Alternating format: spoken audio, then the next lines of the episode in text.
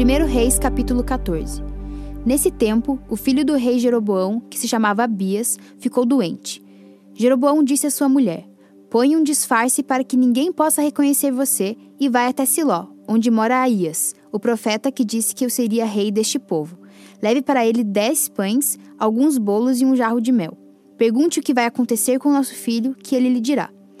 Então ela foi até a casa de Aías, em Siló. Aías tinha ficado cego por causa da velhice. Mas Deus lhe disse que a mulher de Jeroboão vinha vindo perguntar sobre o filho dela, que estava doente. E Deus disse a Aías o que devia dizer a ela. A mulher de Jeroboão chegou, fazendo de conta que era outra pessoa.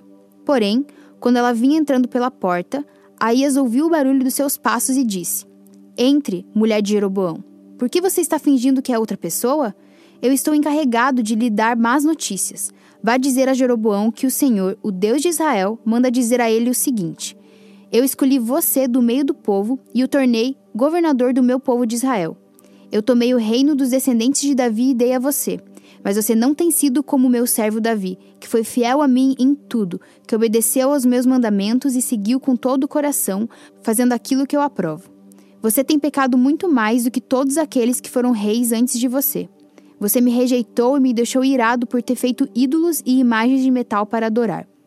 Por causa disso, eu vou trazer desgraça para sua família e vou matar todos os seus descendentes do sexo masculino, tanto os jovens como os velhos. Vou varrer a sua família como se varre esterco. As pessoas da sua família que morrerem na cidade serão comidas pelos cachorros, e as que morrerem no campo serão comidas pelos urubus. Eu, o Senhor, falei. E Aías ainda disse o seguinte à mulher de Jeroboão: Agora volte para casa. Assim que você entrar na cidade, o seu filho vai morrer. Todo o povo de Israel vai chorar por ele e vai sepultá-lo. O seu filho vai ser a única pessoa da família de Jeroboão que será sepultada, porque ele foi o único de quem o Senhor, o Deus de Israel, se agradou.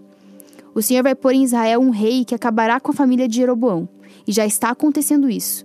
O Senhor vai castigar o povo de Israel, que vai tremer de medo como varas verdes. Deus vai arrancar o povo de Israel dessa terra boa que ele deu aos seus antepassados e vai espalhá-lo para além do rio Eufrates, porque eles o deixaram irado, fazendo postes da deusa Azerá para adorar. Deus vai abandonar Israel porque Jeroboão pecou e fez com que o povo de Israel pecasse. Aí a mulher de Jeroboão saiu e voltou para Tisa. Quando ela pôs os pés em casa, a criança morreu. E todo o povo de Israel chorou pelo menino e o sepultou, conforme o Senhor Deus tinha dito por meio de seu servo, o profeta Aías. Todas as outras coisas que o rei Jeroboão fez, como guerreou e como governou, tudo isso está escrito na história dos reis de Israel. Jeroboão foi rei 22 anos, e o seu filho Nadab ficou no lugar dele como rei. Roboão, filho de Salomão, tinha 41 anos de idade quando se tornou rei de Judá. Ele governou 17 anos em Jerusalém, a cidade que o Senhor Deus havia escolhido entre todas as cidades da terra de Israel como o lugar onde deveria ser adorado. A mãe de Roboão se chamava Naama e era do país de Amon. O povo de Judá pecou contra o Senhor e deu mais motivos para ele ficar irado do que todos os seus antepassados haviam dado. Eles construíram altares nos morros para a adoração de falsos deuses, e, no alto dos morros e debaixo de árvores que dão sombra, levantaram colunas do deus Baal e postes da deusa Azerá para adorar. E havia também homens e mulheres que serviam como prostitutos nesses lugares pagãos de adoração. O povo de Israel fez todas as coisas vergonhosas que faziam os povos que o Senhor Deus havia expulsado da terra, conforme os israelitas iam avançando para dentro do país. No quinto ano do reinado de Roboão, Sisaque, rei do Egito, atacou Jerusalém. Sisaque levou embora todos os tesouros do templo e do palácio, e também os escudos de ouro que Salomão havia feito. Para colocar no lugar deles, o rei Roboão fez escudos de bronze e os entregou aos oficiais encarregados de guardar os portões do palácio. Sempre que o rei ia ao templo, os guardas usavam os escudos e depois os levavam de volta para a sala dos guardas. Todas as outras coisas que o rei Roboão fez estão escritas na história dos reis de Judá. Durante todo esse tempo, Roboão e Jeroboão estiveram em guerra um contra o outro. Roboão morreu e foi sepultado nos túmulos dos reis, na cidade de Davi, e o seu filho Abias ficou no lugar dele como rei. A mãe de Roboão se chamava Naama e era do país de Amon. Joel capítulo 2 Toquem as cornetas no Monte Sião, deem um grito de alarme no Monte de Deus. Trema de medo, povo de Judá, pois está chegando o dia do Senhor. Será um dia de escuridão e trevas, um dia de nuvens negras. Os gafanhotos avançam como um exército enorme e poderoso, como uma nuvem escura que cobre as montanhas. Nunca houve uma coisa assim no passado, e no futuro nunca mais haverá.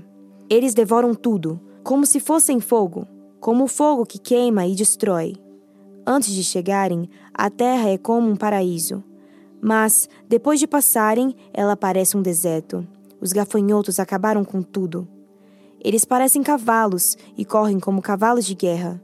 Vêm saltando no alto das montanhas, fazendo barulho como carros de guerra, como galhos secos estalando no fogo. São como um enorme exército, posto em ordem de combate.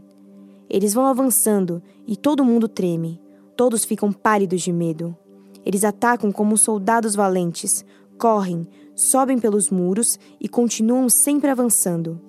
Marcham em linha reta e não empurram uns aos outros, pois cada um segue o seu caminho. Marcham sempre em frente e não há armas que possam fazê-los parar. Eles atacam a cidade, sobem pelas paredes das casas e entram pelas janelas como ladrões. Avançam sem parar, e a terra treme, o céu estremece, o sol e a lua se escurecem, e as estrelas deixam de brilhar. À frente do seu exército, o Senhor dá ordens em voz alta. O exército é enorme e os soldados são valentes. Como é terrível o dia do Senhor! Quem poderá suportá-lo? 1 Coríntios capítulo 1, versículo 18. De fato, a mensagem da morte de Cristo na cruz é loucura para os que estão se perdendo, mas para nós que estamos sendo salvos é o poder de Deus. Pois as Escrituras sagradas dizem: Destruirei a sabedoria dos sábios e acabarei com o conhecimento dos instruídos. Então, o que poderão dizer os sábios e os instruídos? O que vão dizer os grandes oradores deste mundo? Deus tem mostrado que a sabedoria deste mundo é loucura. Pois Deus, na sua sabedoria, não deixou que os seres humanos o conhecessem por meio da sabedoria deles. Pelo contrário, resolveu salvar aqueles que creem e fez isso por meio da mensagem que anunciamos, a qual é chamada de louca. Os judeus pedem milagres como prova, e os não-judeus procuram a sabedoria. Mas nós anunciamos o Cristo crucificado, uma mensagem que para os judeus é ofensa e para os não-judeus é loucura. Mas para aqueles que Deus tem chamado, tanto judeus como não-judeus, Cristo é o poder de Deus e a sabedoria de Deus. Pois aquilo que parece ser a loucura de Deus é mais sábio do que a sabedoria humana, e aquilo que parece ser a fraqueza de Deus é mais forte do que a força humana. Agora, meus irmãos, lembrem do que vocês eram quando Deus os chamou. Do ponto de vista humano, poucos de vocês eram sábios ou poderosos ou de famílias importantes. Para envergonhar os sábios, Deus escolheu aquilo que o mundo acha que é loucura, e para envergonhar os poderosos, ele escolheu o que o mundo acha fraco. Para destruir o que o mundo pensa que é importante, Deus escolheu aquilo que o mundo despreza, acha humilde e diz que não tem valor isso quer dizer que ninguém pode ficar orgulhoso, pois sabe que está sendo visto por Deus. Porém, Deus uniu vocês com Cristo Jesus e fez com que Cristo seja a nossa sabedoria.